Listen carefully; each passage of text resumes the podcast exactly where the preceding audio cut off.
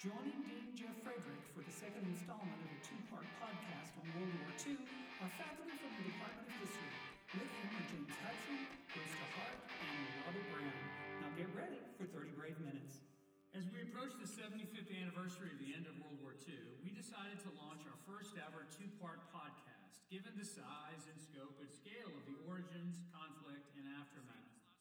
Part of the reason for the two parter was connected to the legacy of the conflict in part as a nod to our listeners.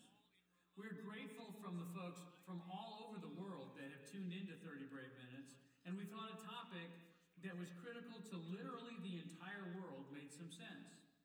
And a note about the format is in order. When we launched 30 Brave Minutes in 2016, our goal was making most of our podcasts around 30 minutes, perfect for a commute or a typical exercise session. Part one of the World War II podcast was longer than that, and today's probably will be as well.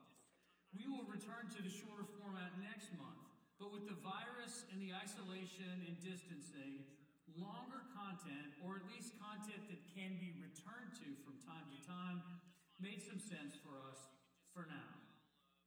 Last month, we recorded part one with two of our three guests in the studio. Today we gather, not in person, but through technology, to record our second part. As we record, the world has been turned upside down by the coronavirus. We grieve with those facing uncertainty and whose families have lost loved ones. Barely a corner on the face of the earth has escaped the reach of COVID 19. Those that have not felt the impact know that they may soon. World War II was similar in its sweep and span in that few parts of the globe escaped the impact or aftermath. In part one of this podcast, we assess the world between the wars, some of the origins and structural issues around key nations, and the early military developments, both in Asia and in Europe. As the war rolled into 1943, the Asian theater featured numerous air and sea battles an important nod to the development of faster, more reliable, and more devastating fighters, bombers, submarines, massive aircraft carriers, and the like. The fighting on individual islands was horrific, and some contested spaces were wrested away with tremendous casualties. In Europe, the Soviets had stopped the German advances. The British, with radar, guile, and grit, survived the Blitz and action in North Africa and Italy was intensifying. Battles and campaigns in action at places like Dunkirk, Sicily, Anzio, and hundreds of other places seared memories into the minds of soldiers, citizens, and observers. Roosevelt and Churchill, together with their generals, pondered and plotted a second front and the invasion force and location that might be needed to make it so. And what would Stalin think of this? As abroad, war brought changes to the home front, though with no direct action in the continental states, American citizens were part of a different kind of war than the French, Germans, Soviets, or Chinese experienced. In America, millions found work at good wages, unions grew, women entered the workforce in large numbers, and some executives left corporations to work for the government as dollar a year men. Most of the defense spending went to big corporations, 82% to the nation's top 100 corporations based on size. General Motors alone received about 8% of the total contracts in America. By the end of the war, the Americans had built 300,000 planes, give or take, 88,000 tanks, and about 86,000 warships. And even agriculture picked up as the need for huge quantities of food encouraged increased production and guaranteed a good market price. Overall, per capita income doubled, and even the poor seemed to benefit from the need for labor. There can be no doubt that from the American perspective, the war effort ended the Depression. Taxes were raised dramatically. Those making over a half a million dollars a year were paying 88% in taxes. Corporate taxes averaged 40%, and those making over $645 a year were assessed a 5% victory tax. War bonds, advertised by Hollywood stars, were purchased by individuals and corporations and raised a total of 135 billion. The military was spending around 2 billion a month when the US entered the war. By the time the war was over, they had spent 300 billion, more than the combined totals of the previous 150 years of national history. In America, people at home grew victory gardens to support the war effort. Thermostats were turned down to 65 degrees or lower in the winter, and rubber, scrap materials, and other things were recycled. Coffee, meat, silk, cotton, nylon, and fabric were conserved. And the two piece bathing suit was marketed as, quote, patriotic chic. Less materially on the sw- material on the swimsuit was somehow better for the war effort. You can imagine who the ad wizards were that pushed that idea. Our topic today is World War II, and here to help understand this event in the second of our two part episode on what many would call the defining event of the 20th century are Professors Robert Brown, Bruce DeHart, and James Hudson. Welcome, everybody.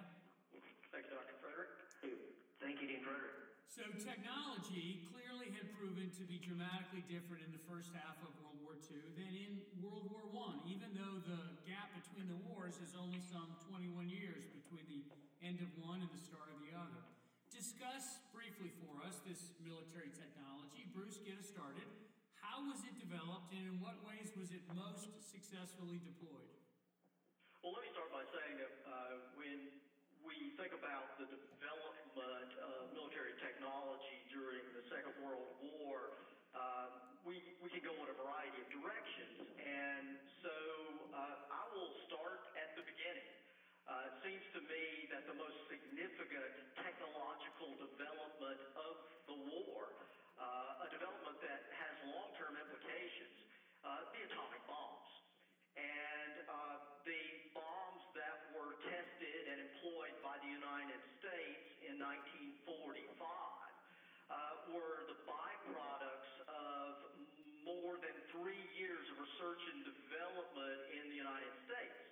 Uh, story, however, of the development of atomic bombs uh, by the United States actually began, one could argue, in August 1939 when Albert Einstein, uh, who had immigrated from Germany in 1933 and who had taken uh, a faculty position at Princeton University, was convinced by fellow emigre scientists to sign a letter to President Franklin Delano Roosevelt informing Roosevelt that because of uh, recent developments in physics in Europe, uh, he, Einstein, believed it would be possible to develop a new type of bomb that might be able to destroy a port. And we don't know for certain whether Roosevelt actually read the letter signed by uh, Einstein, but we do know that a number of his advisors read it, probably um, told Roosevelt about it. Roosevelt, shortly thereafter, had a number of people investigate the possibilities um, mentioned in Einstein's letter.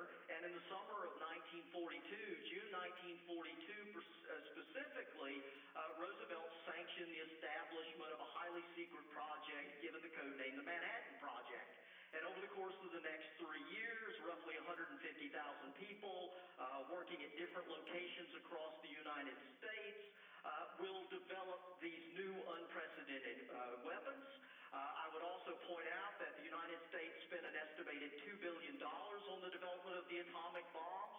The first one was tested um, in the deserts of New Mexico in July of 45. And I think, as most people know, two bombs were actually used against Japan on August the 6th and August the 9th, respectively, of 1945. The first bomb hitting Hiroshima, the second bomb hitting Nagasaki, both produced a massive amount of death and a massive amount of physical destruction. And according to the uh, statement made by uh, Emperor Hirohito uh, in a recorded radio address to the Japanese people that was broadcast on August 15th, announcing Japan's unconditional surrender, the employment of these bombs decisive factor in his, Hirohito's, intervention in the decision making process that produced the unconditional surrender. So, James, pick up on that story. What is the reaction in Japan uh, to this? And were other pieces of technology, air, land, or sea, particularly important in the Pacific theater? Well, I think the, the one thing that uh, Dr. DeHart has hit on is what really I think is the a significant thing about this war is that uh, is the use of aircraft and the use of bombing. Uh,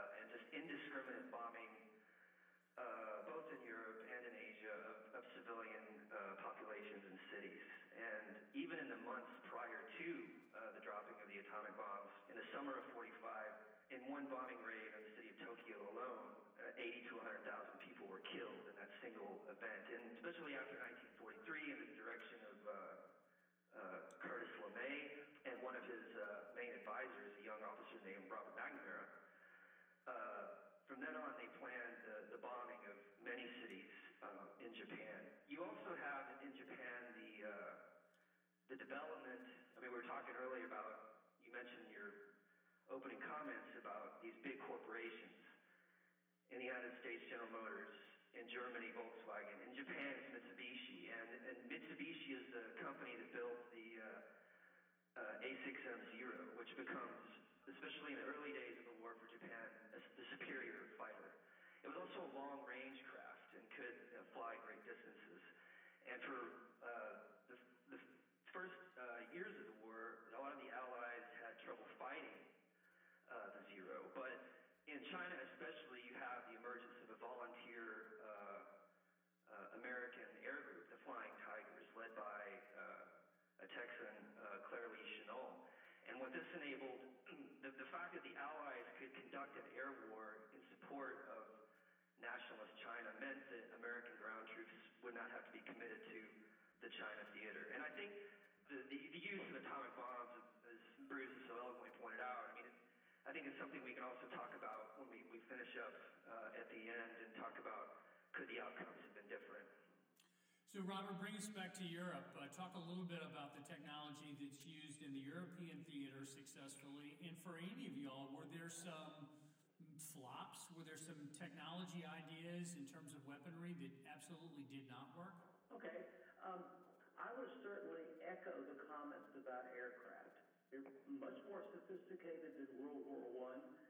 We had the dive bomber, the key component of Germany's Blitzkrieg. You know, we had the long-range bomber, which made the bombing of civilian targets like the cities of London or later in the war of Hamburg and Dresden. You know, B-17 had a range of some 2,000 miles, and it could carry a heavy bomb load in addition to things like incendiaries. It had a sophisticated bomb sight um, this is all something new. And of course, it was an aircraft that delivered the atom bomb. But we're still delivering these explosive devices by air in the uh, Second World War. Other areas of technology, the Germans are developing a missile, which is going to have great implications for the future for the delivery of atomic and then nuclear weapons. We also had developed in terms of technology during the war, things like electronic devices, sophisticated, not like sophisticated code machines, but code breaking efforts. And there we had early forms of computers. We had early forms of radar. We had early forms of sonar to fight submarines. And I don't know whether it fits your category of technology or not, but think about medicine.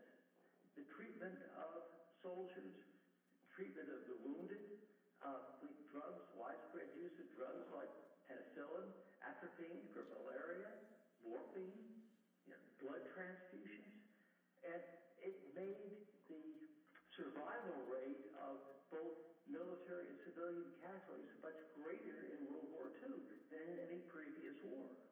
So the, the technology really does um, transform the nature of war in a way we are still living with. Any thoughts among the group on technology ideas in terms of weaponry that did not really work as intended? Well, well the, the, the, the German V-1s and V-2s were not particularly effective, but were there.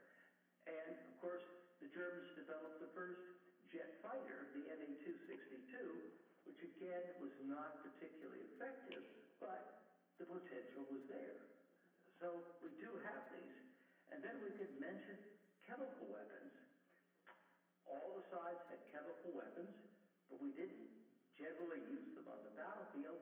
But what were employed during the Holocaust to murder the victims, poison gas, and various types of poison chemicals. The chemical weapons were there. Robert mentioned the sophisticated bomb sight employed by B-17's flying fortresses. Uh, the Norden bomb sight, it was the most advanced bomb sight in the world. And when the United States uh, 8th Army Air Force showed up in Great Britain in 1942 with their B-17s, they were supremely confident that strategic bombing against uh, uh, Europe, against Germany and German-occupied Europe would be extremely successful, in large part because they had such confidence in the heavily armed B-17, but also because they, the American airmen possessed the Norden bomb sight. And you may have heard the story, but American uh, airmen, starting in 1942, bragged that using the Norden bomb sight, they could drop a single uh, bomb in a pickle barrel from 30,000 feet. And while it certainly was an advanced bomb sight, one could argue that it certainly did not produce the results uh, that the United States Army Air Force uh, uh, anticipated it, it, would. And I'm not suggesting it was a flop. But what the Americans learned and what the British had already learned is that there were so many variables to strategic bombing that you could have the best bomb sight available and it might not make any difference at all. Uh, Robert mentioned the, um, the Germans developing the first jet uh, fighter, the Me-262. Um, the Germans did, in fact, get it up in the air, but it, uh, there were two issues with the Me-262. Uh, Hitler did not want to use it as a fighter. He insisted that the Luftwaffe employ it as a bomber, but it was a fighter. The other thing is that by the time the Germans had enough M262s, enough jet fighters to get into the air, uh, Anglo-American strategic bombing had done such damage to the German fuel industry that there was not sufficient fuel to get a sufficient number of, of them um, in, in the air. A uh, couple of additional points. You're talking about aircraft. I think we should uh, these long-range bombers like the American B-17 and subsequently like the American B-29 that carried the strategic bombing load in the Pacific, uh, but we should also keep in mind that the key to achieving the Allies achieving air superiority uh, in early 1944 was the American decision to introduce long-range fighters, specifically the P-51 Mustang which was arguably the best long-range fighter produced by anybody in the war. And the story there is that the Americans had developed the P-51, but had put an underpowered engine in it, and consequently the American Army Air Corps abandoned the P-51. The British took it, installed a much more powerful Rolls-Royce engine, and then the Americans will adopt it in early 44. And it, again, is, uh, is really a key to the success of the strategic bombing campaign. And finally, if you look at the Battle of the Atlantic, this ongoing struggle between the German submarine fleet and the British, the American, and the Canadian navies, uh, a piece of technology that no one knows anything about that was key to the Allies gaining the upper hand in 1943 was a little device called a high-frequency uh, direction finder. Americans called it the Huff Duff. And what it would do was to lock on to signals being sent from U-boats in the North Atlantic to the command post on the French Atlantic coast. And when this device would lock onto those signals, it would allow convoys to know in advance where German U-boats were in fact congregating. And this allowed the commanders of the convoys to switch shift the routes, and it also allowed for American and British chase those U-boats down and destroy them. And so this little device, about which no one knows anything at all, plays a critical role in, in the Allied victory in the Battle of the Atlantic. Fascinating stuff. Uh, let's transition from soldiers, sailors, and airmen uh, working with new technology to ordinary citizens back uh, across Asia and Europe. James, get us started. What do ordinary Chinese and Japanese folks learn about what's happening in the war?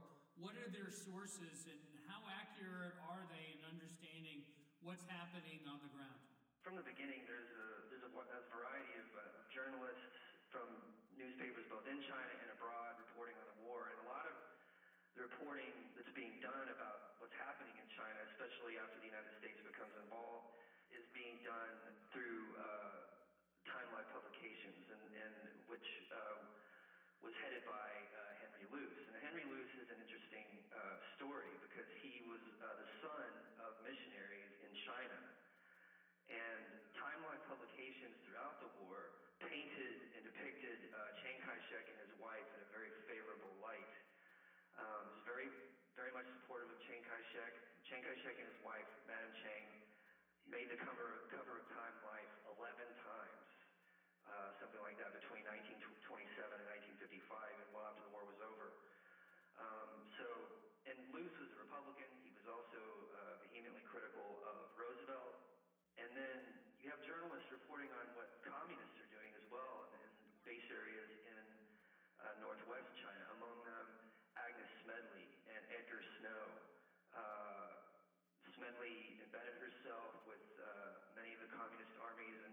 Snow even spent a considerable amount of time embedded with, with Mao in North China. Learned uh, learned a lot about about him. Also, what I think is interesting about the war, in terms of uh, this, this more speaks to how people in the United States are learning about the war, is that the United States government commissioned a series of films called Why We Fight. And there was one film devoted to each of the uh, learning, teaching people about each of the uh, Axis powers. One for Germany, Italy, uh, and there was there was one for Japan. And I know in the case of the, the movie for Japan, uh, this film was made by Frank Capra. Um, and so these these Why We Fight films were enormously influential in addition to Time Life books about educating people about the war, popularizing the cause of the war, um, but also in the case of Japan, and I can speak more about this in a second, characterizing the enemy in a, a sort of way of, of the other, uh, of racializing uh, the Japanese. Robert, what about from the German perspective? What do ordinary Germans know, uh, and how much accuracy do they have in their minds when they think about how the war is progressing? Okay, this is a good question. Because in Germany, of course, formal news was controlled by the Goebbels propaganda ministry. Uh, that would include newspapers, magazines, and, and video and film. The newspapers reported what the government wanted you to know. There were glossy magazines like Signal that was produced for occupied countries. Ordinary Germans would see newsreels. There's one particularly important was the Deutsche Wochenschau, which was the weekly news done between 1940 and 1945. These were newsreels shown before feature films. But of course, they showed Germany winning. Other areas, of course, soldiers' letters, which were highly censored, that soldiers came back to home visits and probably were able to tell family members a little less restrictedly what was going on. We had millions of civilians working in occupied countries, and even within Germany, a number of things, and we're going to get to the Holocaust later, but for example, roundups of Jews. They were done in public, at least in many cities.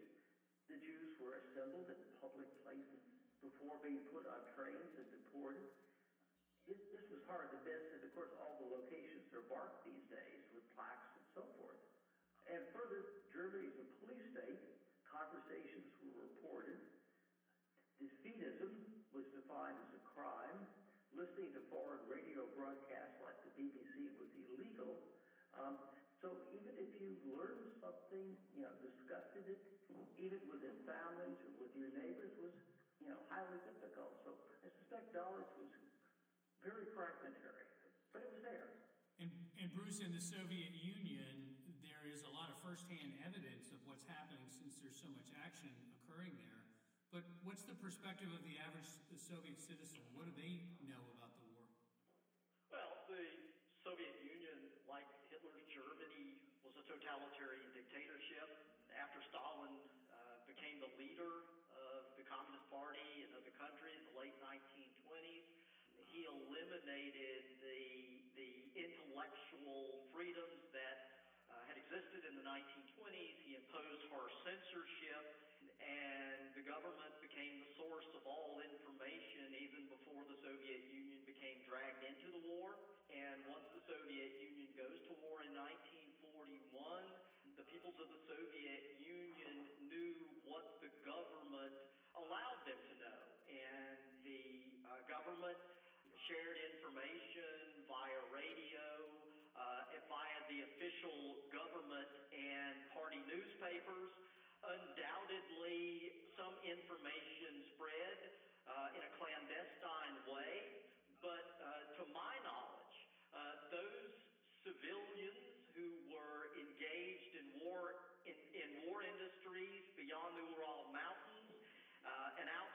battlefronts basically knew what the government told them. Let's change our perspective from what uh, citizens actually know to what they're feeling, what they're actually experiencing. Let's uh, stay in the same general areas. James, get, get us started. What what are Japanese and particularly Chinese citizens feeling? What is the amount of civilian suffering? We'll get back to the military perspective, and of course, we'll talk about the Holocaust in a minute. But the typical uh, citizen in China and Japan, what are they feeling and experiencing as the wars drag on? Well, I mean, from the Japanese side, I think it's it should be uh, uh fair to say that, that even in the 1930s, there were there were people in the civilian population, people in the government that opposed Japanese expansionism. But unfortunately, the expansionists won out. Um, and then, but from the time that the Japanese decide to invade and occupy China in 1937, it creates a massive humanitarian crisis because people uh, began fleeing in masse from the eastern coastal areas and other occupied places that, that Japan or the Japanese army is concentrated into the interior. And a lot of humanitarian uh, organizations really step up to the plate. Uh, among them, the YMCA, the Red Cross, and then after 1943, uh, the creation of the United Nations uh, Relief and Rehabilitation Administration. Um, all these kind of organizations were uh, very much responsible for delivering a lot of uh, material aid, medical, uh, and so on to, to, to many of the refugees that were displaced as a result of the war. And this kind of touches on what I was saying before about the bomb, the use of bombing in war. Cities in China, like Chongqing and uh, many others, um, were heavily bombed by the Japanese. And uh, some of my own research has been about YMCA volunteers in uh, uh, Hunan province that would, after a bombing run by the Japanese would take place, they would go into bomb sites and dig people out of rubble. They would uh, organize evacuations, like I said. They distributed supplies and even held um, patriotic uh, rallies. Bruce, what about uh, in the Soviet Union? What are uh, Soviet citizens feeling? What are they experiencing as the war drags on? Depends on where you were in the Soviet Union. Um, if, if in fact you were in those uh, portions of the Western Soviet Union uh, conquered and occupied by the Germans. You faced extremely difficult conditions. You were exploited. You were starved. You were subject to being shot uh, after having been accused of partisan or guerrilla activities. You were liable to be conscripted by the Germans and relocated to Germany to work in German war industry.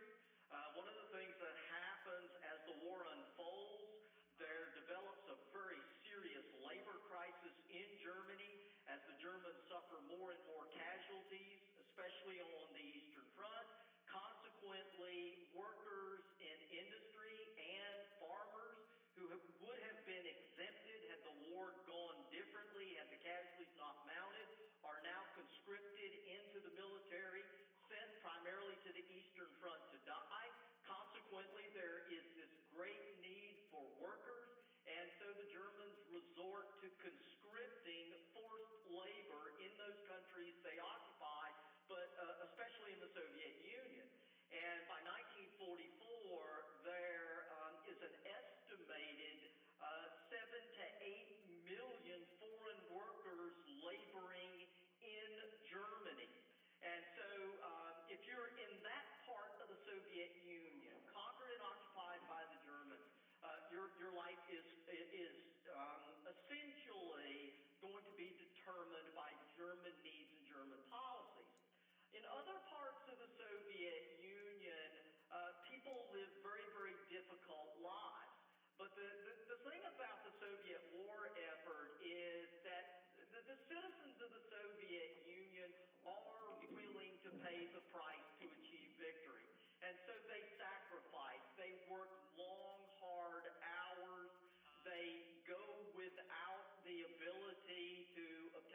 sufficient food in some cases. They obviously don't have access to what we would consider consumer goods. And, so the experience of the Soviet citizen, again, does in fact depend on what part of the Soviet Union you were in from 1941 on. One thing I would add to this, that there are those in the occupied part of the Soviet Union who in fact welcomed the Germans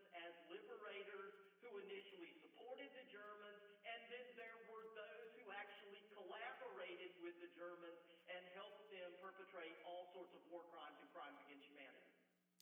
Uh, to Bruce's point, uh, yeah, the Soviet Union, uh, Germany, China, Japan, obviously large countries, and uh, what would be uh, experienced in, in one place might be different elsewhere. Robert, pick up our story, um, and obviously, given the size of Germany, what Bruce has just pointed out is true, but maybe contrast what the ordinary German is experiencing and feeling in, say, 39, 40, 41, versus certainly by mid to late 44 and into early 45. Okay, I think that the point is well taken. It depends on where you are. Um, if you were in a major city, the bombing was, particularly after about 1943, a fact of daily life. If you were in a rural area, it was not. And if you were in a medium-sized city, um, it could be one way or the other. So let me give you an example. Um, last November, I spent uh, the month teaching in Ludwigsburg, Germany. Ludwigsburg is right next to Stuttgart. Well, Stuttgart was almost completely destroyed, at least the center of the city. Ludwigsburg, which is about 15 minutes by train away, uh, was not bombed at all, or minimally bombed. So you could see the difference.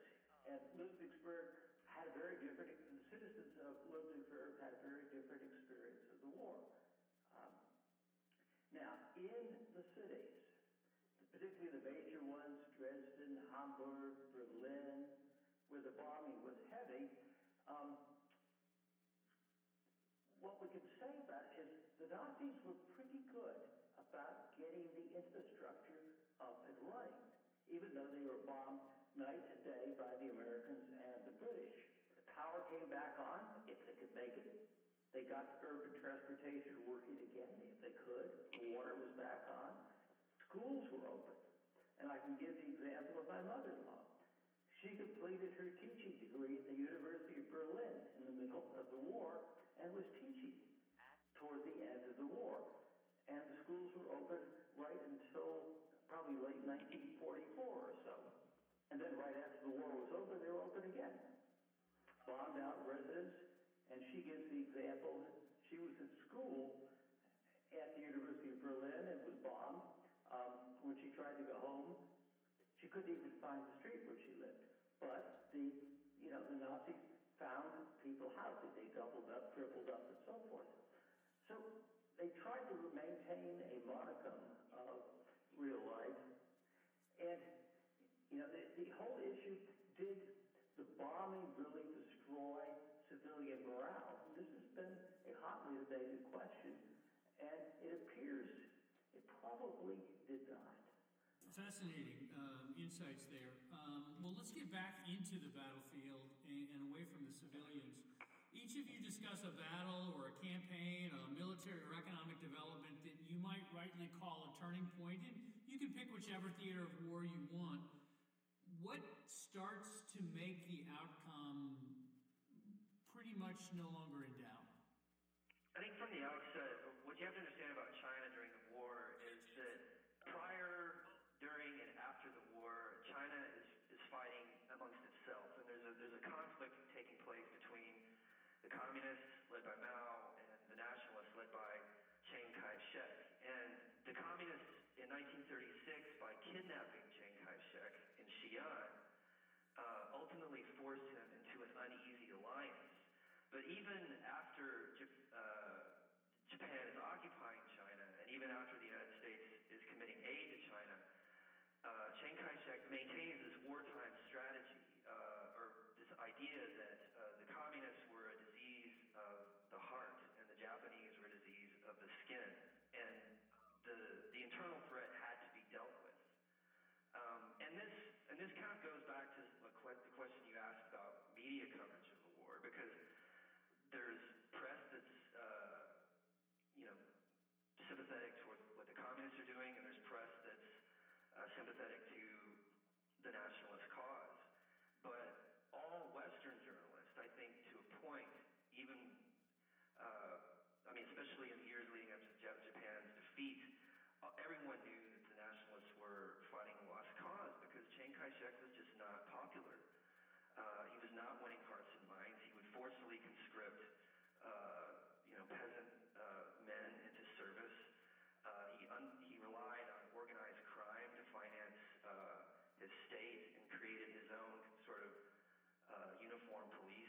shirts and instilled terror. Um, and he had these wartime strategies, going back to your original question. One, one of which was buying space for time. That means that that meant that uh, from, the, from the time the Japanese uh, invaded in 37, the nationalists would just retreat further and further uh, inland to the west and force a war of attrition. And this was effective um, in, in many respects, but it also, I think, uh, undermined uh, morale in terms of, you know, the public's uh, general support of Chiang Kai-shek. But one thing that Chiang Kai-shek had going for him was the influence of his wife. And I, I wanted to mention uh, her just briefly and just talk about her significance because she was a really key uh, actor in promoting the nationalist cause. She was fluent in English. She was Western educated, studied at Wellesley College. Uh, and in many ways, he, she was sort of his, his uh, interpreter because uh, Chiang Kai-shek was sort of an aloof uh, figure. And in 1943, to raise support from the U.S. government, Chang, Madam Chiang uh, visited the United States and actually spoke before uh, the U.S. Congress, a woman of color speaking before, uh, you know, our, our elected body is uh, hugely significant at the time.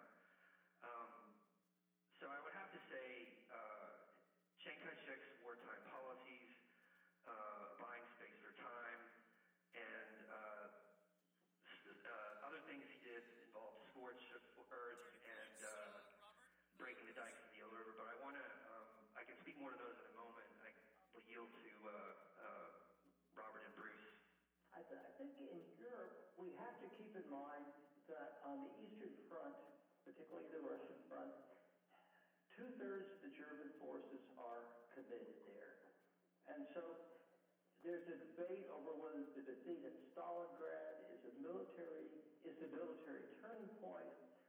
But I think for many it may have been a psychological turning point because the news does get back about the surrender of Von and the German Sixth propaganda machine has to go into full gear to explain what happened at Stalingrad. The second point would make is know, Americans have the widespread belief that D-Day, June 6, 1944, is the turning point.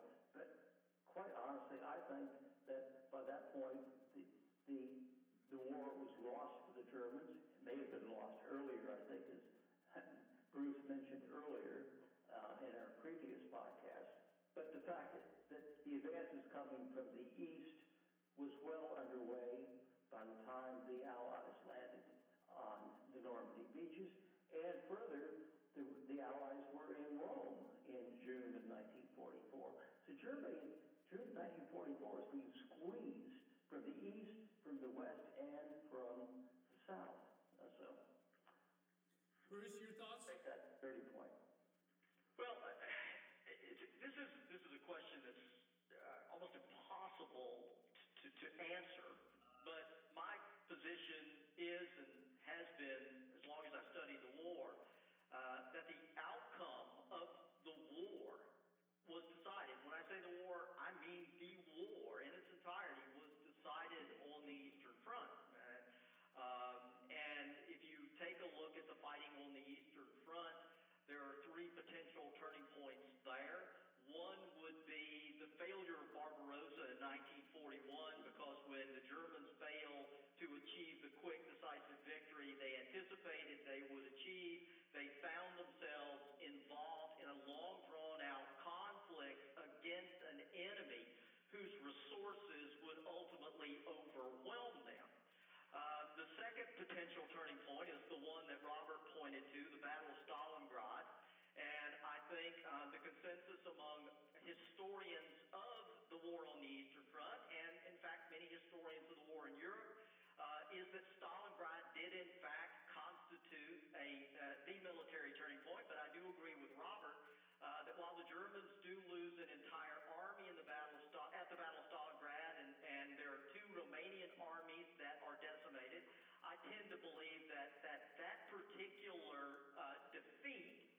from the German perspective was much more psychological than military. And, and so I would actually argue that, that the turning point of the war on the Eastern Front, the point at which the military initiative shifted irreversibly came in July 1943 when the Germans launched their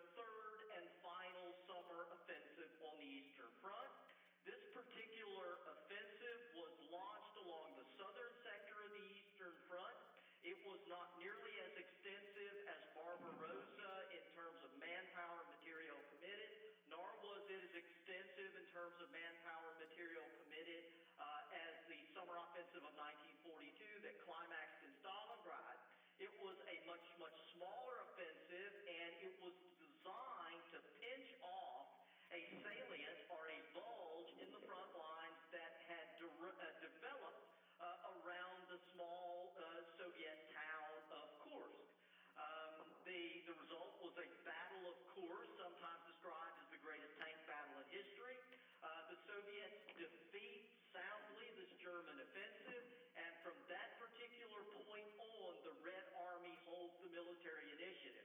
And so, whereas prior to Kursk, the Germans had been the hunters and, uh, and the Soviets had been the hunted, uh, from mid-July of 43, the Soviets are the hunters and the Germans are the hunted. Now, obviously, it took uh, months and months and months of blood and treasure for the Soviets to, to finish off the Germans and end up in Berlin.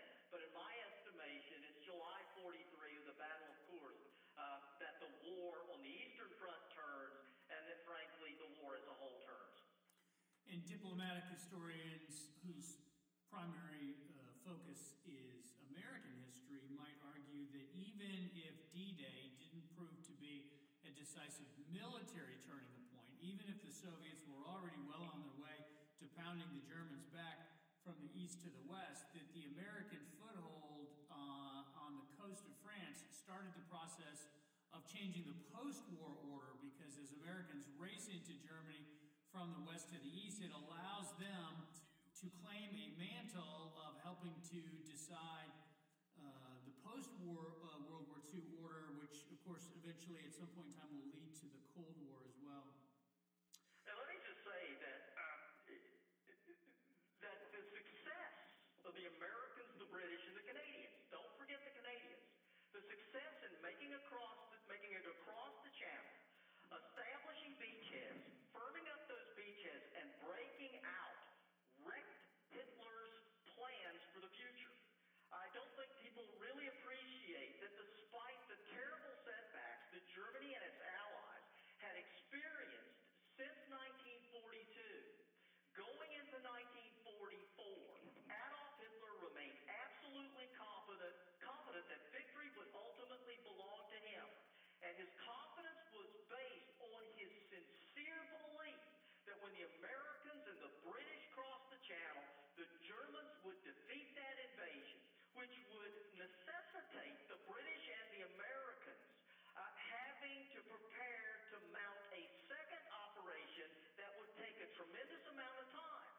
This would, according to Hitler's thinking, give Germany a, a breathing space during which they would be able to regain the initiative on the Eastern Front, during which they would be able to mount a new bombing offensive against the British Isles, during which the German Navy would be able to get into operation in the North Atlantic new U-boats that they were developed, and giving Germany the opportunity to employ the miracle weapons that they had been developing, including the V-1, the V-2, the V-3, the V-4, and the aforementioned Me-262.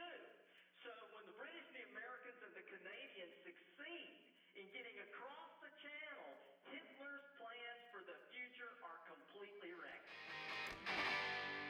This is Chancellor Robin Cummings, and I want to thank you for listening to 30 Brave Minutes. Our faculty and students provide expertise, energy, and passion driving our region forward. Our commitment to Southeastern North Carolina has never been stronger through our teaching, our research, and our community outreach. I want to encourage you to consider making a tax deductible contribution to the College of Arts and Sciences at the University of North Carolina at Pembroke. With your help, we will continue our impact for generations to come. You can donate online at uncp.edu slash give.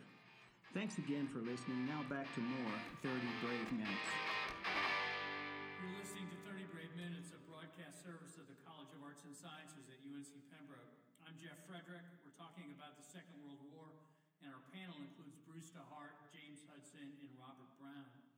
In, in part one of our podcast, I asked you to note something about the first half of the war that most folks did not know. In the same vein, perhaps discuss a battle or a military development that you think is underappreciated or for those of us that are non scholars of the war, might not know much about. Bruce, get us started. Well, uh, in, in response to this question, I, and I apologize, but I, I actually think uh, about uh, several different develop, developments that uh, are underappreciated. Uh, the first one I would mention is Japanese invasion of India in 1944. Uh, Japanese had conquered Burma in 1942, and in early 1944, the Japanese 15th Army launched an invasion of eastern India for the express purpose of capturing those air bases that the Americans had been using uh, to fly supplies over the hump to Chiang Kai-shek. Uh, this particular produced two battles about which most Americans don't know. Uh, bitter engagements, one at the small town of Imphal, the other at the small town of Kohima. The British 14th Army uh, defeated the invasion and proceeded to inflict on the Japanese the single worst defeat that the Japanese Army suffered in all of World War II. Uh, the British 14th Army completely annihilated the Japanese 15th Army, eliminating the threat to India and opening the door for the, recon- uh, for the liberation of Burma. Uh, the, uh, the, the second um, battle uh, that I, or campaign that comes to mind is the Japanese offensive operations in China in 1944. Uh, the Japanese will conduct very successful operations in China that will allow them not only to do tremendous damage to Chiang Kai-shek's military forces, which will have implications for the post-war period and the uh, renewed civil war against the communists, but these particular operations will result in the Japanese capturing a series of American air bases that had been erected in China for the express purpose of conducting a strategic bombing campaign against the Japanese home islands. And the third uh, uh, battle uh, or campaign that I would mention as underappreciated uh, began on June the 22nd, 1944, on the Eastern Front. Uh, when the Soviet Union, when the Red Army launched a massive offensive in Belarusia uh, that caught the Germans by surprise and that allowed the Red Army to advance from Belarusia all the way to the eastern bank of the Vistula River, just across from Warsaw in a matter of five weeks. What is so significant about this is that during this advance, the uh, Soviets destroyed, and I mean destroyed, 25 to 30 German divisions. They simply disappeared from the German order of battle. And in destroying these divisions, the Soviets actually destroyed an entire German army group. And uh, if you think about the date, June 22nd, 1944, uh, the Red Army launched that to commemorate the third anniversary of Operation Barbarossa, the German invasion. But this operation had been coordinated with the Americans and the British when Stalin met with uh, Churchill and Roosevelt at the Tehran conference in November, early December 1943. He promised Roosevelt and Churchill that once the British and the Americans established that second front in Western Europe, by crossing the channel, the Red Army would launch a massive offensive on the Eastern Front to prevent the Germans from shifting forces from the east to the west uh, to defeat uh, uh, British and American forces in the west. Robert, your thoughts? Uh, an underappreciated or little known battle or military development? Well, I guess it is not that quite military development, but there are two things I'd like to mention. Um, one is the resistance movements within Germany um, to the Nazis, which were relatively small but fairly widespread, and they culminate for most of us in the July uh, 1944 bomb plot to kill Hitler. But I think what many people don't realize in the aftermath of the bomb plot, the various plotters, including um, Colonel Stauffenberg, who gets a lot of press in the United States because of recent movies. Um, but the Nazi reaction to the bomb plot was basically to arrest and decimate the resistance. And there are some scholars argument, argue that in the aftermath, the, the resistance was essentially eliminated, and it actually may have prolonged the war. Uh, that was simply one point, and I think Bruce could elaborate on that if you'd like. The second thing I would mention is and this may come up in our discussion of the post-war period, is the basis for the Cold War are laid in wartime conferences, which is something we haven't really talked about. And so when the war ends in May of 1945 in Europe, and then in August and September of 1945 in Asia, the whole foundation for the Cold War, which begins probably before the war, the military part of the war probably ended, is already there. James, tell us something we don't know. Uh, what's underappreciated or little known about, uh, but critical in the Pacific? I, I think there are, there are several things. There, there are a series of decisions that Chiang Kai-shek uh, made early on in the war, uh, and two of them occurred in 1938. One was to, uh, he broke the dikes of uh, the Yellow River in North China uh, which killed something like 900,000 people, uh, and contributed to this, um, you know, humanitarian crisis I was referencing earlier. I mean, he did it to, uh, you know, stop the advance of, of, of, Japan's forces into the interior, but he did it without warning, uh, and so people were completely unprepared uh, in regards to how to deal with it.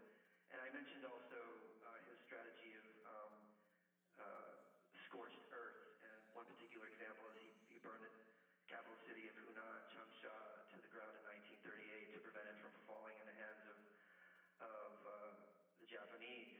Um, and the other thing that I think people have to understand about this war, uh, and um, when both Robert and Bruce talk about the Holocaust and its significance in a moment, I think this will maybe contribute to that part of the conversation, but especially in, in the, uh, the Pacific Theater how intensely racialized this war was. To use the phrase of John Dower's uh, famous book, it was a war without mercy in terms of how Japanese treated American POWs. Uh, uh, they had lost all honor because they had surrendered or been defeated. Um, but also in how the, the Allies viewed uh, the Japanese. And it was reflected in uh, propaganda posters and films like the Why We Fight series that I mentioned earlier. But also what you have is that uh, shortly after um, the United States enters the war against Japan, the U.S. government uh, and President Roosevelt decide to intern thousands of Japanese Americans, mainly the one uh, who live on, in the western coastal areas. Uh, American citizens were rounded up from their homes, put in uh, trucks and loaded on trains, and and uh, taken to uh, camps in, in rural Arkansas where they had to live out the, the, the duration of the war. So uh, in Asia, especially, um, just the racial character of the war and how it provoked such strong emotions and intense uh, hatred and discrimination on both sides. Well, as we think about atrocities, we're reminded that we have assessed the Holocaust in a previous podcast, and I would invite our listeners to uh, check that out and get a tremendous amount of insight and detail uh, from Bruce DeHart about the Holocaust. From Mein Kampf to the Nuremberg laws to Kristallnacht to the final solution, the inhumanity uh, just continued to escalate from anti Semitism, perhaps on a personal or individual level, through a series of ongoing policies and beliefs, all the way into institutionalized national actions with horrific uh, end costs. Bruce and Robert, was this humanity's darkest moment? Uh, let me make, make, a comment on that. Um, we have certainly discussed the persecution of the Jews in Nazi Germany and in the occupied territories because podcast, the vast number of Jews who died in the Holocaust came from Eastern Europe, from Poland, Ukraine, and places like that. But in same context, we need to remember that the Nazi assault was also on people who were chronically ill and mentally retarded, what they considered as antisocial elements, gypsies, um, homosexuals, range of other people, including Jehovah's Witnesses, and they were all persecuted. They were, in many cases, deported, many cases murdered um, in various concentration camps. I think we need to remember that what we're seeing there it may not be humanity's darkest moments, unfortunately, we have a whole lot of those. Um, but it's a reminder what can happen, particularly when governments sanction and encourage the persecution of groups within their societies that are minorities who are and who are otherwise marginalized peoples. And I'll leave it to Bruce from there. Well, I, I think Robert does us all a service when he, he reminds us that uh, the Nazi regime targeted a multitude of peoples for uh, a variety of reasons. Um, I also, much like Robert, uh, hesitate to go so far as to say that the Holocaust was humanity's darkest moment. Uh, however, I, I, I would remind people that in 1944, um, when the details of Auschwitz finally reached London and finally reached Prime Minister Churchill, um, he made a statement, and here I'm paraphrasing, uh, that this um, is probably the worst crime in the history of the world. Um, what I would, would, would say, however, is that in, in my estimation, there had never been anything like the German attempt to eradicate the Jewish people, and I don't believe that there has been anything like it since.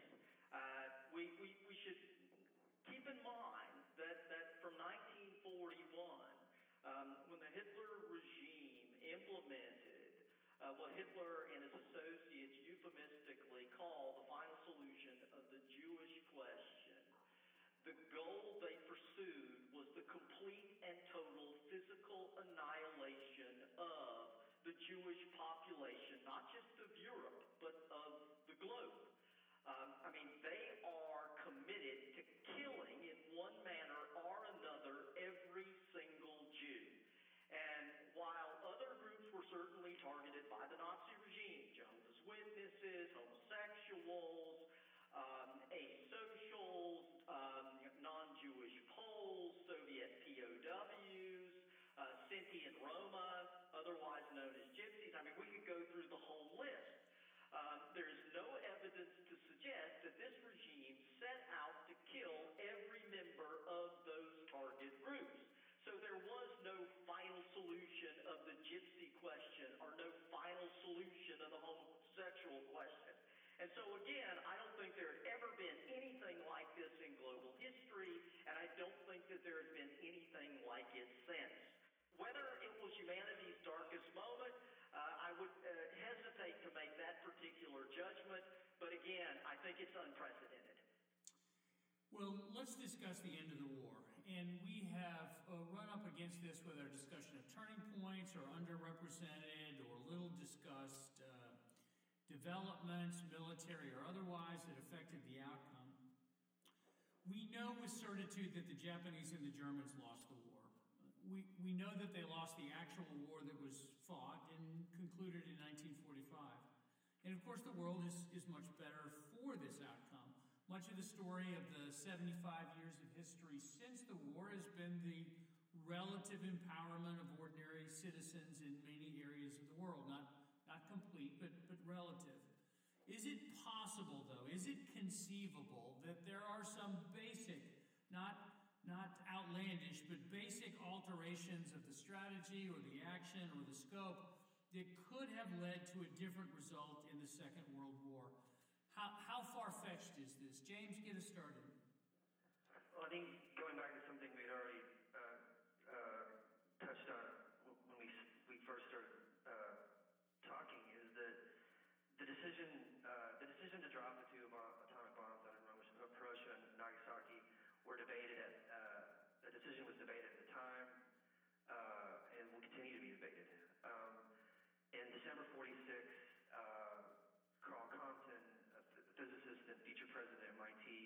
wrote a piece in The Atlantic where he articulated and justified the reason for the dropping of the bombs, that it would, that it ultimately saved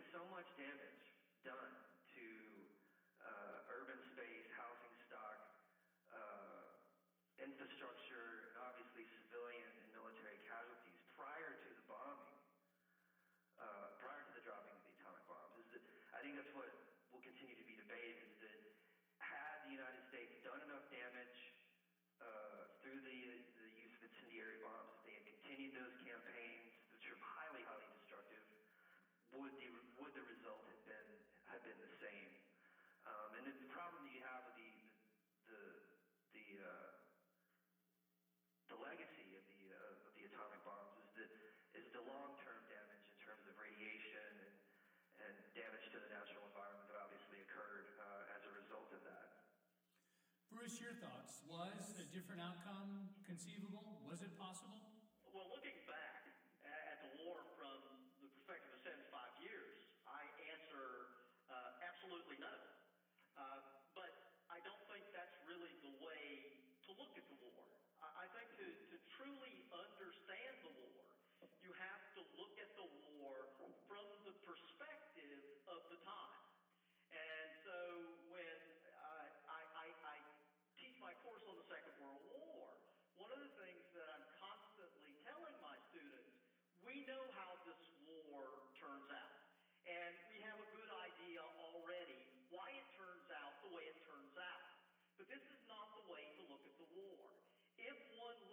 the war from, say, the perspective of late 41 and early 42, and you're looking at it from the perspective of the Soviets or the British or the Americans or the Canadians, you're not so sure how this war is going to turn out.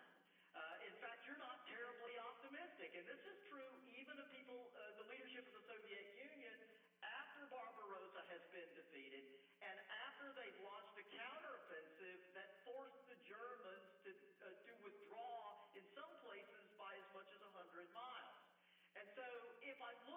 more in retrospect. Um, I don't think that there's any way that the Axis could have won the war uh, unless there had been some sort of um, technological miracle um, that, that, that's a, that would have been possible for the time. But I think the way to look at the war is to look at the war from the perspective of the times when it unfolded. I think that's a great uh,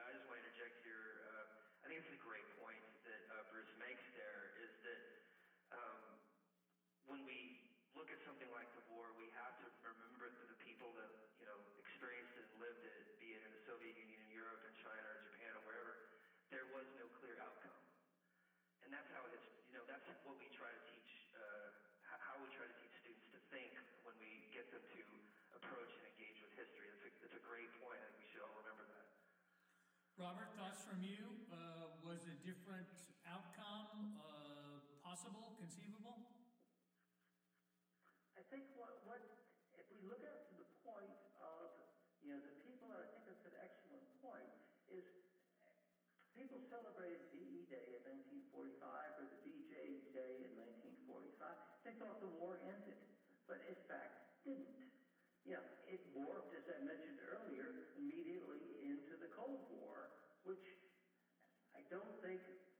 particularly in America, people had anticipated. They thought the war was over. We defeated the Nazis. We defeated totalitarianism. We defeated the Japanese. The boys are going to come home, and we're going to have a post-war world. Well, it didn't happen that way, um, and they didn't anticipate it. Plus, in 1945, what is the state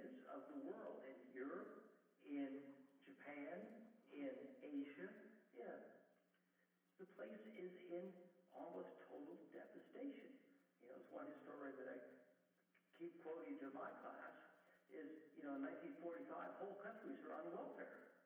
Because, you know, complete political, economic, social breakdown. And, you know, post-war reconstruction is going to take decades, uh, depending on where you are.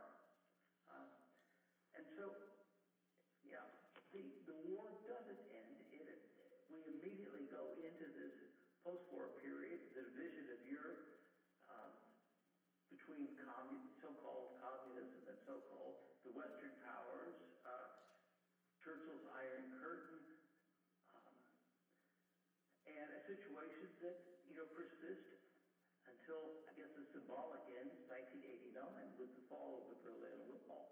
Um, and then one final point that I'd like to bring up um, is the culture of remembrance. And, you know, whether it's in Germany, the United States, Great Britain, or, or in Japan or in Asia, is, you know, how do we remember the war? And I think, just to take the German example, which is the one I know the best, is the Germans don't really begin to take a point of uh, responsibility until the 1960s. But then, and we don't have time to go through all the stages, but there really has been a culture of remembrance there, of remembering the Holocaust, remembering the persecution of other groups like you know, the Gypsies, the Roma, the, the homosexuals, the mentally, physically handicapped. And today, if you go to Germany, there are memorials, and we could talk about the different kinds. There are museums. The, the curriculum of the school is constantly talking about how the current generation should look back on the period of the Second World War and the Nazi regime. Well, Robert, you've, you've definitely transitioned us beautifully into some final comments by thinking about the outcome and the aftermath. James and Bruce, why don't you add something, final comments into a, a, a brief summary of a topic that we've already talked about for a couple of hours and haven't barely scratched the surface of its overall meaning in terms of uh, origins, outcomes, uh, causes and effects. But but tie a ribbon on this for us, Bruce and James. What what should we take away from the overall meaning of this horrific conflict? I, I thought I would lead off first because I want to uh, uh, speak to some of the questions that uh, Robert raised about remember, the remembering of the war in Asia, and it's it continues to be uh, a source of uh, you know remembrance and controversy uh, to this day. Obviously, the Nanking massacre, which I talked about in part one, continues to be remembered and continues to uh, stroke uh, sensitive veins in China, especially when there are textbooks that have been published in Japan in very recent years that omit all references or or de uh, de-emphasize the extent of uh, atrocities committed by the Japanese. And I'm not, I'm not I'm not completely certain that you have the the degree of remembrance uh, in, in terms of uh, the, the role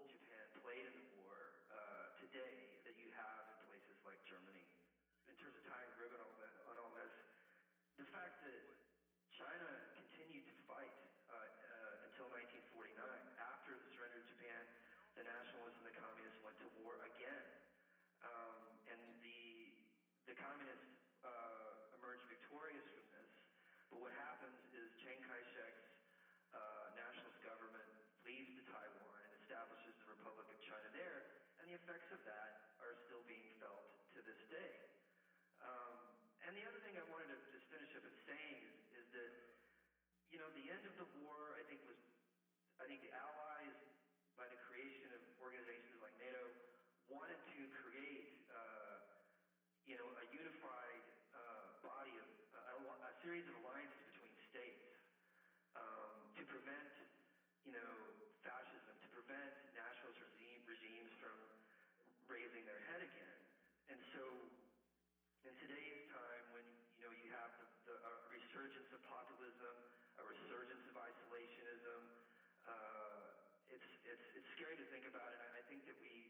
would do well to uh, continue to, to look back on these wars and, and, and learn, continue to learn from them uh, in that regard. Bruce, finish us off. Well, what I would like people to understand is that in the early 1940s, the world hung in the balance. Uh, one of the most significant points that we can make about Winston Churchill, uh, once he became prime minister in May 1940, is that he was determined that Great Britain would continue in the war, even after Great Britain's European continental ally, France, capitulated. And that's because he really understood, unlike many people, um, who Hitler was and what Nazism was all about. And so when you get farther in the war, in late 49, early 1942, and I'm looking at the war not from the perspective of 75 years later, but from the perspective of um, those living at the time. World and civilization literally hung in the balance. The other point that I would make here is that while there are many historians who make the, the argument that the First World War was really an unnecessary war, uh, from, for the Allies, for those who fought against the Third Reich and Japan and Italy and Romania and Slovakia and all those others who hitched their wagons to the Nazi horse. For the Allies, this was a war that not only had to be fought, but for the sake of the world and for the sake of civilization, it had to be won. Because had this war turned out differently, and looking back from 75 years, I don't think it could have had a different outcome. But had this world, had this war turned out differently, I can only imagine how differently the world in which we live today would look. For all of our listeners, uh, I want to offer thanks to this tremendous panel who, in two separate sessions, has demonstrated a masterclass of historians at their work. Command of the material, the depth of insight and analysis, the level of interpretation and understanding of how different pieces fit together.